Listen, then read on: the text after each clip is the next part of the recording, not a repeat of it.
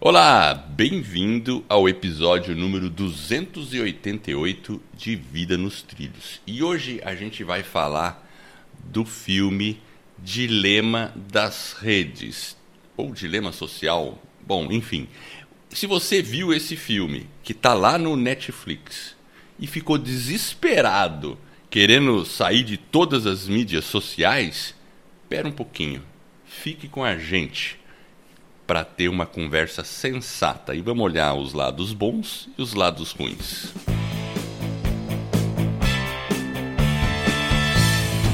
Meu nome é Edward Schmitz e Vida nos Trilhos é um podcast com a sua dose semanal de desenvolvimento pessoal e alta performance.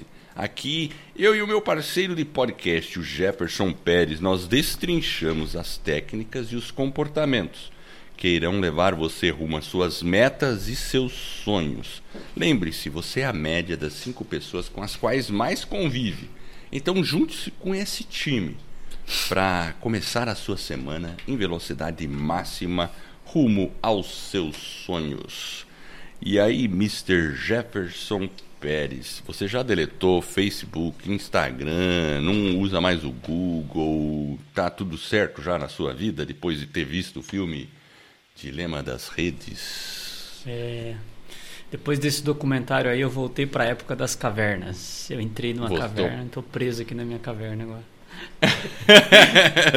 Incomunicável. Incomunicável, sem celular, sem nada. Vamos, vamos deixar todo o progresso da humanidade para trás e vamos viver como na pré-história. Agora, uma coisa que eu acho interessante do filme é que ele já começa meio que dando porrada na gente, porque ele já entra com algumas declarações e principalmente de pessoas que estavam trabalhando e construíram essas ferramentas. E eles mesmos falando que era. Acham que aquilo está errado, que é uma coisa meio que do mal, enfim, né? E aí surgem vários pontos de atenção. Você sabe, e... você sabe que é interessante, né, Edward? Que, ah. que o filme, é aquilo que você falou, ele pode assustar. Mas o, eu acho que o principal ponto né, da, né, do documentário é que a gente tem que fazer uma avaliação inteligente do impacto da mídia social na nossa vida. E quando Exato. você vê um, um documentário produzido com um certo sensacionalismo, né, ao invés dele oferecer, por exemplo, uma visão um pouco mais. É, é, é. me parece estar tá um pouco distorcido. Eu acho que a gente tem que olhar para as plataformas, elas têm o lado bom elas têm um lado ruim. Mas a gente não pode pegar essas ferramentas e colocar elas como um bode expiatório. Até porque os problemas que eles abordam ali não são problemas tão simples de serem resolvidos, são problemas complexos. É, então a gente tem que fazer realmente uma reflexão, porque são problemas um pouco mais profundos, digamos assim. Não é uma é. discussão unilateral que vai resolver o problema. Verdade, verdade. E da mesma forma que eles mesmos admitem que não existe uma pessoa ou alguém que planejou tudo para ser dessa forma. Isso foi acontecendo pela própria necessidade e foi o modelo de negócio que surgiu. Mas por outro lado, da mesma forma que eles acusam, vamos dizer assim, as redes sociais de querer manipular os nossos é, até os pensamentos, pensamentos, comportamentos, sentimentos e tudo mais, eles também ali durante o documentário estavam fazendo a mesma coisa. Exatamente, ele queria, ele estava sendo, uma, a proposta dele ela é muito controversa porque ele não faz o que ele está sugerindo. Então, tipo assim, como que ele vai fazer uma Exato. crítica, por exemplo, se ele não ouve o outro lado? Né? Então tem que ouvir um lado, ouvir o outro e dar a possibilidade para gente, como ser humano inteligente, capazes que somos, tomar uma decisão e entender. Né? Até porque, por exemplo, a gente usa as mídias sociais como ferramenta. Se a gente pensar que a gente tem um celular, a gente pode se comunicar, a gente pode fazer uma chamada de vídeo, a gente pode postar uma foto. Né? Olha quanta coisa legal a gente pode fazer em instantes, né? Se comunicar, enfim, é, as possibilidades são muito grandes e elas foram, como você falou, né? A, a mídia surgiu e ela foi evoluindo rápido, as tecnologias estão avançando mais rápido. E um ponto que eu acho que é o, né, uma coisa que provavelmente está aqui nas minhas anotações para a gente discutir é uma questão de regulamentação. Como todo processo passa por regulamentações. É verdade. Assim que houver as regulamentações, a gente tiver políticas mais claras, as coisas vão funcionar de uma forma talvez não, não diria mais ordenada, mas menos, talvez, né, menos... Uh, invasiva. É, invasiva, com menos sensibilidade. É, é, isso. Então eu acho que, sei lá, é. o pessoal exagerou Bom, no filme, no documentário, aliás. É, eu acho Mas é uma visão um interessante. É. Serve de um propósito de alerta, né? Mas vamos lá, você parece que tem sete pontos aí que foi que foi até o Facebook que respondeu as acusações do filme, certo? Do certo. documentário. Né? É. Eles, na época ele que saiu o documentário deu bastante polêmica, né? E aí eles. E é recentíssimo é, é recente, documentário. Não é, não é tão longínquo, não. E vale a pena ver, se você não viu, vai lá no Netflix, assista. É interessante ver, inclusive o ponto de vista de pessoas, como você falou, né? De cientistas, de, de profissionais que estavam no junto criando tudo aquilo. E aí depois o cara vem tacar a pedra, né? E, e, e se você olha num, num, prisma, por exemplo, de quem está hoje lá, né? os milhares de profissionais que existem no mundo inteiro trabalhando para o Facebook, né? de alguma forma, se eu trabalhasse ou no Facebook Google, né? ou no Google, em alguma das, eu ficaria né, incomodado, né? Porque o cara tá, tá atacando o meu trabalho, né? O meu, enfim. Então, eu acho que essa questão ela é importante, mas o Facebook fez um release, ele respondeu esses sete itens que ele enumera e se posicionou com relação a cada um dos, dos supostos ataques aí que, que o documentário fez para o trabalho deles. E o primeiro item que ele comenta que o Facebook respondeu foi o seguinte: né? Ele fala no documentário que as redes sociais elas são viciantes. Né? Então esse é o ponto de vista do filme que ele traz isso, que tem essa questão do vício, e o Facebook coloca que não, que ele é um produto para criar valor para as pessoas. E aí, gringo? Hum. Então, uh, eu acho que há controvérsias. Porque assim, eu acho que, de certo modo, vicia sim. eu acho que pode viciar. Não, é que então, ele não assim, fala que, que o objetivo dele é provocar nenhum vício. Ele fala que simplesmente é um produto para criar Isso. valor e criar uma experiência para o usuário. Então, a, a, equipe do Facebook, o posicionamento deles é assim: olha, nós temos um produto, você vai ver o seu feed e nós não vamos incentivar né? Tipo, para você ficar mais tempo ou menos tempo na nossa plataforma. Há controvérsias. Mas ele fala o seguinte: eu quero que você soma esse produto e nós queremos oferecer valor para as pessoas, né? Não simplesmente impulsionar o uso. A, a impulsão do uso ela é uma consequência né, do produto em si. Então, se é um produto bom, modelo, você vai consumir mais. Não, então, é. Ah, é viciante, mas aí é uma. Por isso que eu falo, é uma responsabilidade do usuário. Porque nós somos então, livres, nós temos liberdade, né? Mas muitas vezes o usuário não tem essa consciência do que está acontecendo ali, né? Esse é um outro ponto, porque assim, vamos lá. O cara entra lá no Facebook ou entra no YouTube para ver vídeo e tal. E as plataformas você concorda que as plataformas têm o, o objetivo de fazer com que você permaneça lá por mais tempo? Com certeza, mas a responsabilidade é de quem entrou, certo? Porque aí é muito pois simples é, né? a gente, a gente jogar então, a responsabilidade pro Facebook, pro YouTube, pro Instagram, é muito simples. Eu tô dando a, a é. responsabilidade é única e exclusiva minha. Eu, eu assumi. Mas ela, Exato, não, perfeito. Mas ela foi construída para isso, né? É que nem, por exemplo, você ir para um parque de diversões. Vamos para o mundo físico. Exato. A ideia do parque de diversões é fazer com que você queira ficar lá o tempo todo. Exato. Mas você né? não vai lá e fica sei lá, você não vai lá, vou pegar aqui perto, ó, no Hopi Hari e fica lá 30 dias, né? Então você vai lá, você tem um dia, passa, é. se diverte e vem embora. Você se programou. Chega uma hora que empapuça, né? Exato. Quando a gente fala, enche o saco. E é que nem as mídias sociais, chega uma hora que você não aguenta mais olhar pro celular, você põe ele de lado um pouco, porque cansou. Isso acontece, desculpa, tossi. Então, isso acontece mesmo. Mas, mas você percebe que, é, na verdade, o que eu vejo é. Ah, já existe no mundo coisas viciantes, que são viciantes. Qualquer coisa pode ser viciante. Por exemplo, eu lembro quando criança, a gente tinha gibi, gibi, gibi, revista de quadrinho. Isso também é viciante. A gente fica lendo um atrás do outro, compro de monte, entendeu? Eu lembro bem disso, né?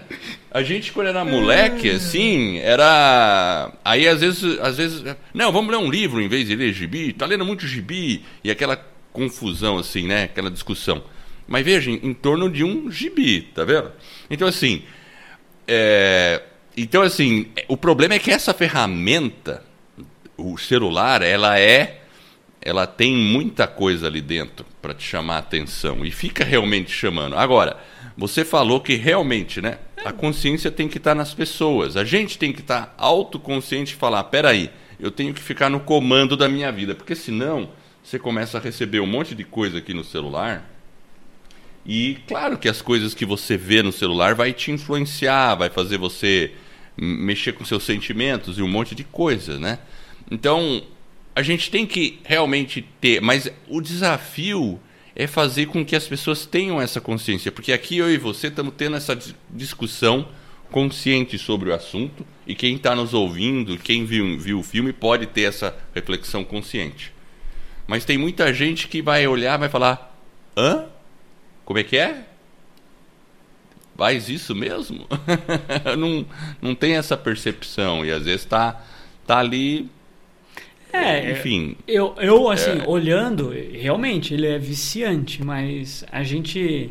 É, é aquilo que eu falei, né? Você falou, ah, não, tem gente que não tem consciência, tá lá, lá, beleza, mas isso não exime a responsabilidade de cada um. Então a gente tem que saber se organizar, saber. Uma coisa que eu tenho feito que é assim, até meio é gostoso fazer. Às vezes eu chego no celular, tem, sei lá, centenas de notificações. E aí eu vou lá e, puf, de, do celular todo, pá, tira tudo, gringo.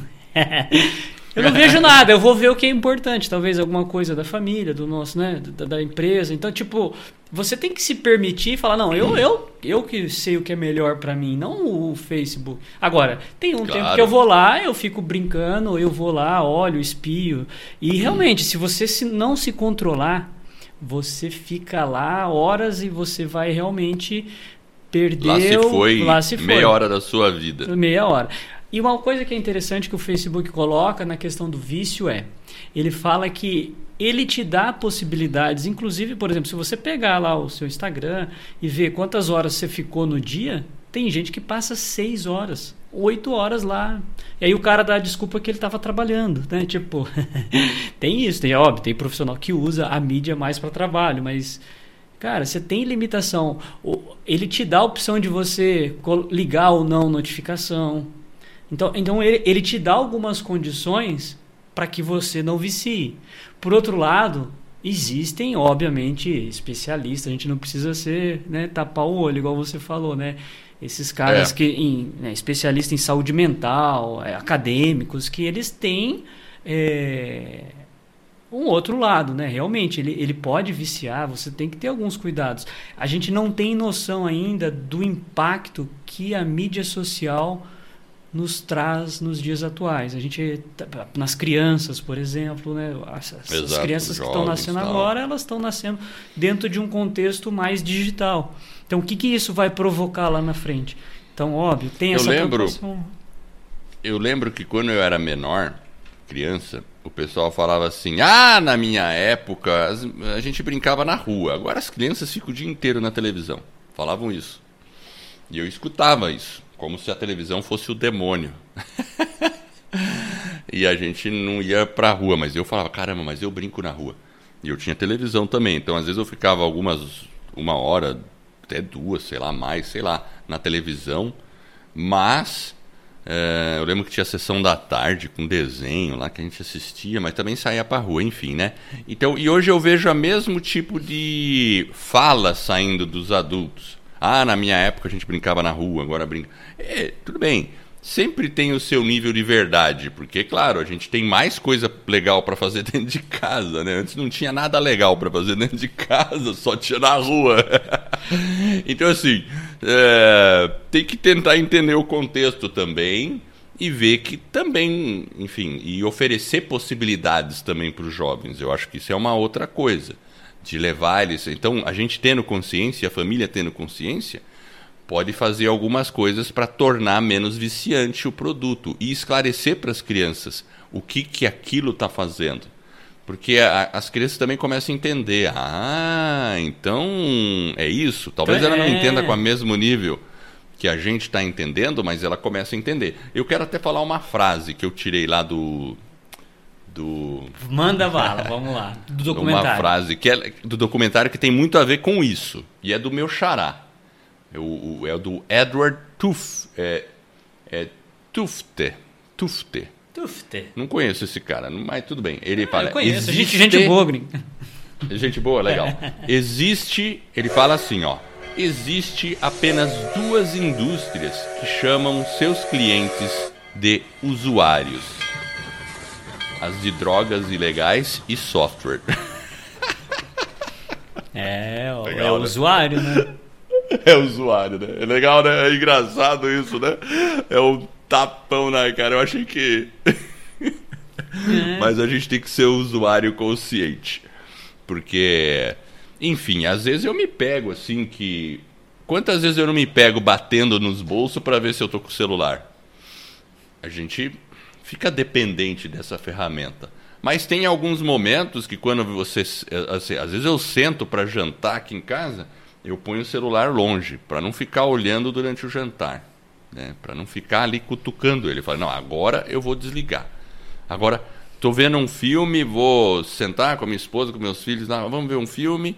Tá, legal, agora põe ele pro canto ali e pronto, para não tornar ele tão viciante assim, né? Sim, ele, é, ele fica o tempo todo, e a gente, aquilo que você falou é verdade, a gente tem que começar a se policiar mais, porque ele realmente ele fica nos chamando, parece que é um, parece que, por mais que a gente fala do vício, que a gente controla, mas às vezes o nosso inconsciente é, como você falou, é. o tempo todo tá buscando ele.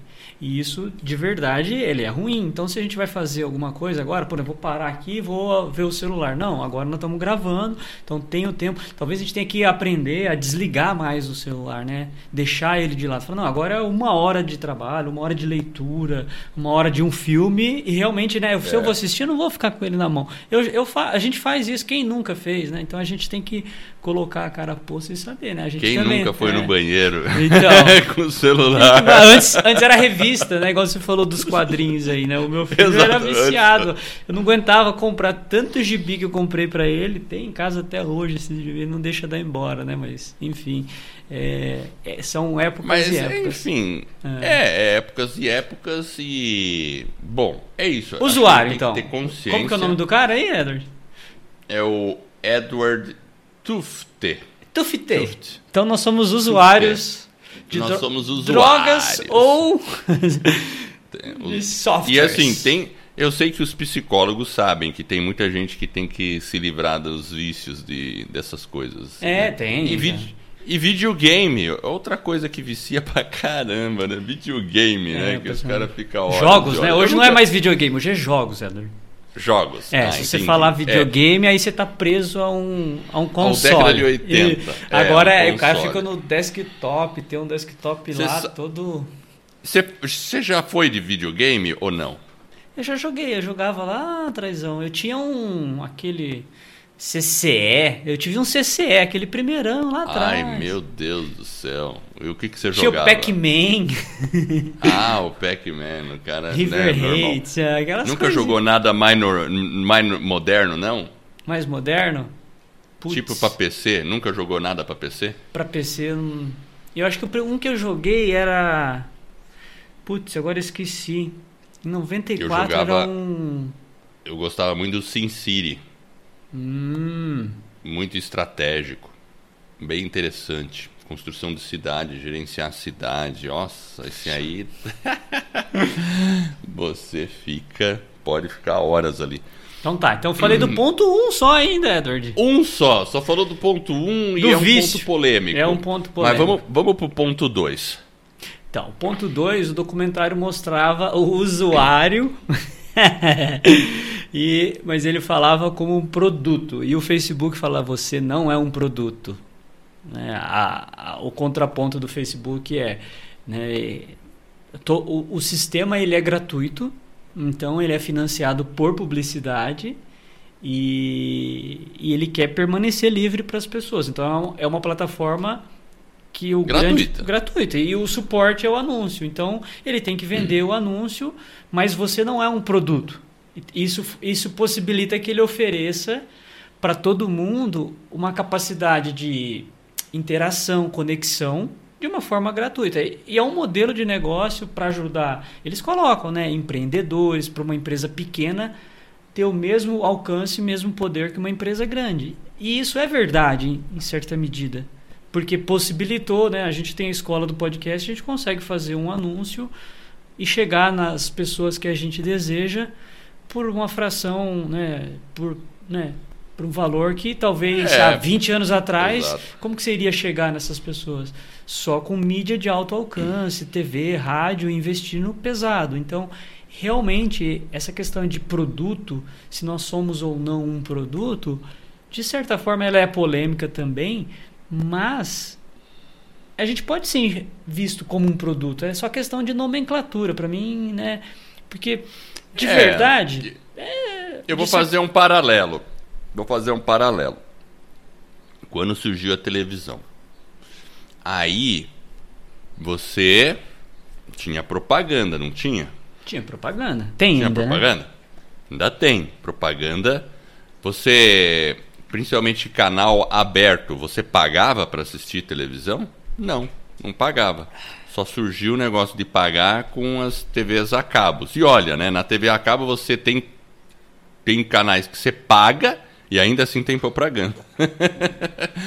então, assim, e, e, e, qual que é essa. Por que, que eles falam que na mídia social a gente quer o produto? Porque alguém.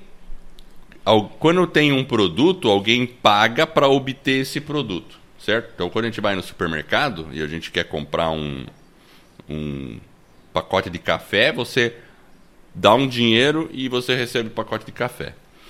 E no Facebook, no Google e tudo mais, o que, que acontece? Os anunciantes eles estão pagando para o Facebook, para o Google, no sistema de leilão, para obter a sua atenção e te mostrar um anúncio. Então, em certo sentido, eles estão sim comprando a nossa atenção. Eles estão Exatamente. competindo pela nossa atenção. Mas isso é da mesma forma que antigamente os anunciantes iam lá, ou aqui no Brasil, vão lá para a Rede Globo, Rede Globo, passa esse anúncio aqui, né? Ó, eu vou falar de uma coisa aqui que eu estava lendo um artigo outro dia sobre o quichute. Já ouviu falar do quichute? eu já tive um. Você já teve um, tá vendo? Você sabe quichute, eu não lembro agora os números. O quichute foi o tênis mais vendido no Brasil. Ele vendeu milhões e milhões. Dá uma olhada nos números que são impressionantes. Explodiu. A Alpargatas cresceu um monte com quichute. Todo menino queria quichute. E eu pergunto para você, por que que todo menino queria quichute? Faço a mínima ideia porque aparecia na televisão o que chute, né? Ah. Aparecia na propaganda, os meninos jogando, usando bola, aparecia o Zico lá falando do que chute, não sei o quê. Então, assim, claro, concorda que não influenciou um monte de gente? Influenciou uma geração. É, então, né? por isso que eu falo, essa questão da. Enfim. Quando eles falam de produto, sim, eu acho que de, em certa medida é uma questão. É um label, né? É uma etiqueta que estão colocando, um nome que estão dando. Pode ser produto, pode ser usuário. É, mas né, é, é, o que é, né? A gente. É, é, é, é que nem você tá numa, numa feira livre. O feirante tá lá gritando: Olha lá a banana, freguês, olha a banana. O que, que eles estão fazendo ali? Eles estão tentando comprar sua atenção. Exato. para daí você comprar o produto deles. então e, quem uma... grita mais alto chama. É, então tipo assim, beleza, podemos ser considerando produto? Pode, né? Então tipo, mas isso é ruim? Não sei, talvez não. É, hoje a gente consegue, né, os, tanto para os anunciantes, para quem anuncia, quanto para quem recebe a informação, o, o a, mídia, o Facebook, o Google, né, o YouTube, eles fornecem dados, relatórios é, de desempenho que a gente tem informações muito mais precisas, né? E, e então imagina, olha o poder é que é mesmo. é isso. Isso foi de certa medida pulverizado. Então hoje nós, pessoas assim mortais, temos condições de ter essas informações. E a gente não tem a identidade da pessoa, né? O nome, CPF, tudo, né? O endereço, Enfim, endereço, os dados da conta bancária, não. Mas é, esse é um outro ponto que vai chegar lá na frente. Mas se a gente é ou não produto, a gente tem uma experiência gratuita. Então, né? É, o, o, fato é, eles compram a nossa atenção, eles estão competindo pela nossa atenção, você dá atenção. Só que, ó, eu vou falar do lado positivo de tudo isso. Eu, muitas vezes, até outro dia, eu estava querendo comprar um micro-ondas novo. E a gente sabe, quando a gente entra na internet e começa a pesquis, pesquisar geladeira, micro-ondas, qualquer produto, pode pesquisar aí no Google. Pesquisa. Dali a pouco vai aparecer esses produtos te perseguindo pela internet inteiro. Concorda? Basta você pesquisa, ele fica aparecendo. E eu conscientemente falei: "Ah, preciso comprar um microondas. Deixa eu dar uma pesquisada". Pesquisei rapidinho, daí eu falei: "Ah, daqui a pouco eu vejo mais". Porque aí eu pensei comigo, como eles vão começar a me mostrar muita propaganda, daí eu fico prestando atenção em algumas. Se alguma achar que eu vejo um preço interessante de alguma promoção, eu vou lá e, e verifico ela. Então, eu conscientemente sei que o Google vai começar a me mostrar um monte de coisa de geladeira. O Google e o Facebook, quando eu pesquisar geladeira ou micro-ondas ou qualquer coisa. E conscientemente eu quero que ele fique me mostrando mesmo, porque ah, eu estou querendo comprar, não estou? Beleza. Então eles vão me mostrar. E assim, na hora que ele começar a me mostrar, eu consigo selecionar e ver se aparece alguma oferta, porque às vezes aparece oferta, concorda? Então esse é o lado bom eu não preciso ficar correndo atrás. Né? Eu faço uma pesquisa rápida, sei o preço médio e fico esperando. Dali a pouco aparece, olha, super oferta com menos 20, porque os anunciantes vão testando. Enquanto você não age, é que nem você tá lá no, na, na feira livre e a freguesa vai andando assim, né? E o feirante fala assim: Olá, banana, não sei o que, quanto que. Daí a freguesa vai indo embora ele fala: Desconto, menos 10, muda a plaquinha. Daí a freguesa volta. E, e ele fica testando, né, para ver se. Então, existe o lado bom, né? Você pode usar, você recebe informações que e, e tá ficando mais inteligente as mídias sociais e todas essas plataformas. Eu, no começo, usava o Alta Vista para fazer busca na internet. No Brasil tinha o KD. Era uma porcaria. Você pesquisava a coisa, aparecia um monte de lixo na primeira página. Aí você tinha que ficar buscando, vendo. Hoje não. Ele consegue entender quem é você, busca coisa mais relevante para você os anúncios que aparecem têm mais a ver com o que você está querendo procurar. Então eu vejo o lado bom dessa moeda também, entende? Então, Edward, esse daí o que, que é? Na verdade, a gente já está entrando no terceiro ponto da polêmica, que é o algoritmo, né? os algoritmos. Então, a, a, o, o ponto de vista do documentário é que o algoritmo é louco, né? E, e o, negócio é meio doidão, né? Mas não é. É, é, é exatamente o que você colocou. O, alg o, algoritmo é uma inteligência artificial, óbvio, então tem. Existe alguns, né? Alguns riscos, mas é uma forma de manter aquela plataforma relevante. Esse é o ponto de o contraponto do próprio Facebook, né? Então, o algoritmo ele vai ajudar você a ter uma experiência melhor então, essa experiência dentro daquele aplicativo, ela vai te permitir. Igual eu estava até mostrando aqui, né? Ó, o livro, certo, Edward? O livro que eu comprei. Isso, o livro. Ele apareceu ali, eu estava pesquisando alguma coisa sobre, sobre saúde. E aí ele me propôs um livro que tem tudo a ver com o que eu estava buscando. Então, o algoritmo ele tem uma inteligência, ele conhece um pouco dos comportamentos e ele vai sugerir aquilo que é interessante. Inclusive, o próprio na, nessa resposta sobre o tema algoritmo, o Facebook dá até uma cutucada no, no Netflix. Ele fala assim: olha, inclusive, quando você está lá na Netflix, o Netflix usou o algoritmo dele para sugerir o documentário do dilema das redes sociais. Né? Eu achei interessante isso, né? Ele deu uma meio que uma cutucadinha no cara. Falou, meu você também não tem algoritmo aí, ô Netflix, né? Tipo, você não tem lá, depois não tem agora, aparece a relevância, né? Os percentuais. Exato, então, tipo, exato. tipo, ele, ele entende o comportamento humano e ele tá buscando, né? Enfim. E eu, eu, eu sou um cara assim.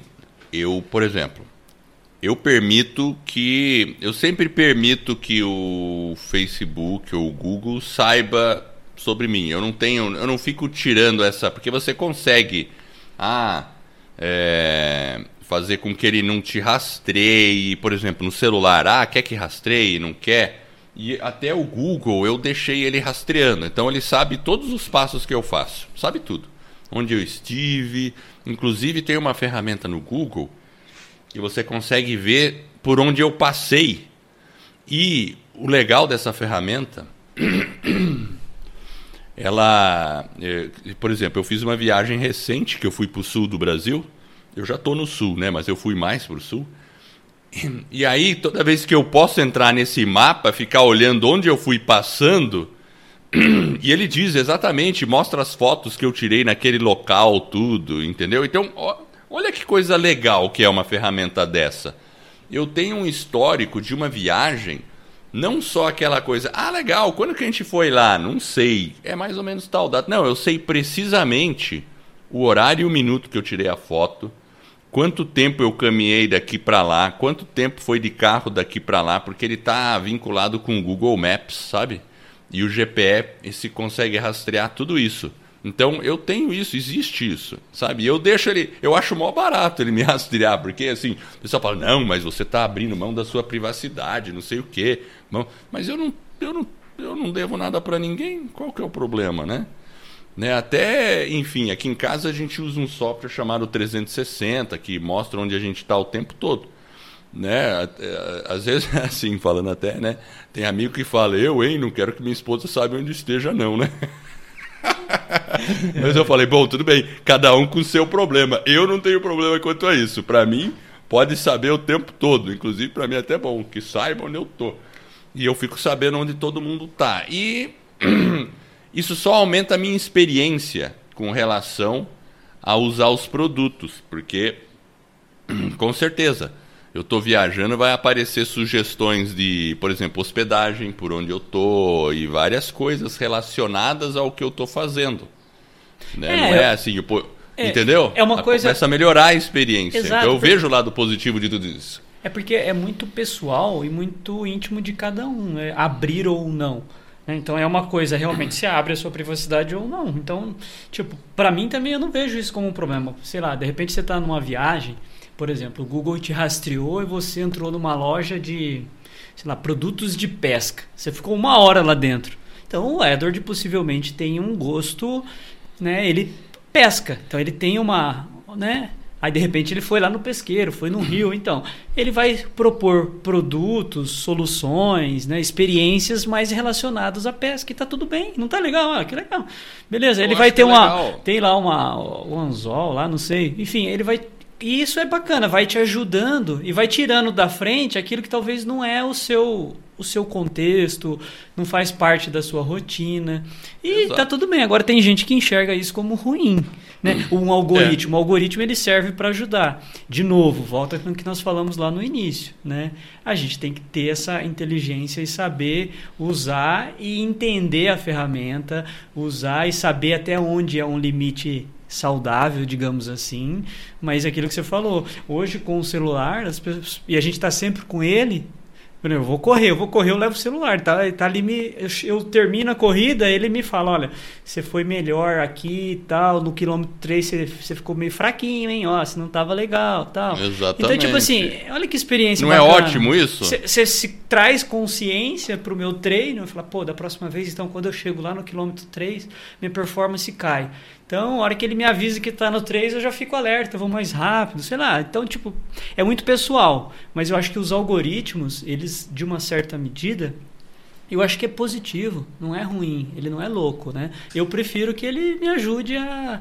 Óbvio, a gente sabe que talvez ele pode te induzir num caminho que talvez você não queira, então você tem que estar atento a isso. Mas, Edward, nós falamos só de três, três, pontos ainda. Só três pontos. E agora que... a gente, eu quero antes da gente, vamos, a gente vai concluir então para depois fazer a segunda parte. Mas antes de concluir, eu tenho uma uma analogia muito legal que eu quero fazer com relação a isso.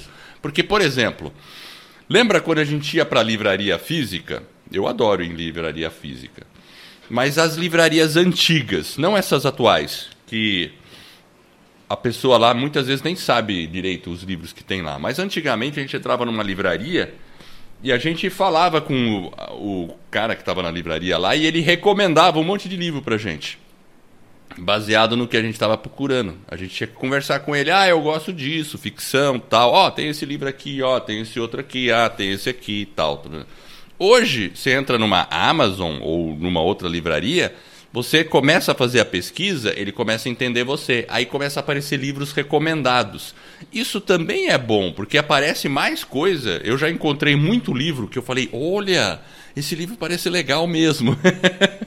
e aí pode ajudar. Claro, eu não estou sugerindo para a gente sempre clicar lá no que, que é recomendável. Mesmo porque lá na. O, o, o pessoal lá no, no, no documentário fala: não clique nos recomendáveis. Só que se os recomendáveis estão ficando cada vez melhor, por que não eu que, tem, eu que tenho que avaliar, eu tenho que falar, pô, ele sugeriu A, B e o C. Eu olhei o A, o B e o C, tanto um quanto o outro quanto o outro, fazem sentido para mim. Pô, então ele tá, tá legal, tá funcionando, então faz sentido. Tá né? Então, funcionando. Então, tipo, né? Sei lá, é você então, que avalia, assim, você fala, ah, não, olha, puta, ele sugeriu três, puta, esses dois aqui não tem nada a ver com o que eu quero, mas esse aqui faz sentido. Olha, um autor que eu já li, olha, ele lançou um livro novo, e realmente esse aqui, se eu já li esse cara e gostei, putz, esse aqui vai ser muito bacana. Aí você compra, lê e fala, uau, que legal. Enfim. Então, assim, realmente tem os outros, os dois lados aí. E vamos fazer o seguinte, então. Então, aqui a gente fica por aqui, porque a gente cobriu três itens, já deu mais de 30 minutos e a gente vai na semana que vem para a segunda parte desse episódio que tá fantástico. E olha, ainda tem muita polêmica pra gente esmiuçar aqui. E eu quero agradecer você que está nos ouvindo. Eu espero de coração que esse episódio e todos os outros que a gente produzir ajude você a colocar a sua vida nos trilhos. Não seja um viciado no celular. Use ele com responsabilidade e rumo às suas mais justas aspirações. Se você gostou, bom, pega o celular, aí tem que pegar o celular, né? Vai lá, fala com um amigo e fala, ó, escuta esse podcast que ele é muito bom. Ó, mostra para ele como faz o download do podcast e tal. E, e põe a pessoa, você vai estar tá ajudando essa pessoa a ficar com a vida nos trilhos. E assim esse suporte vai ajudar a criar um movimento de mais e mais pessoas estarem aí com as suas vidas nos trilhos. Eu agradeço pela sua audiência e por essa jornada que está apenas no começo. Vida nos trilhos, você no comando da